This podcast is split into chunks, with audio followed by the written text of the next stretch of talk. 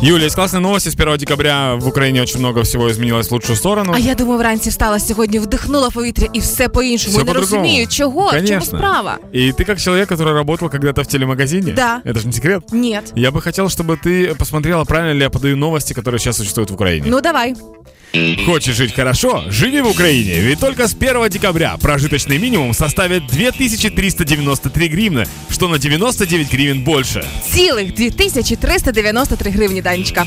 И это еще не все. Если Вау. прямо сейчас ты потеряешь работу, то сможешь получить пособие по безработице до 9924 гривен. Вау! А если выйдешь на пенсию прямо сейчас, то сможешь получать до 200-600 гривен. Ви не почули, скільки це майже 100 доларів. Да, почти 100 долларов тут доллар нас не интересует, ведь у нас есть наша украинская гривна.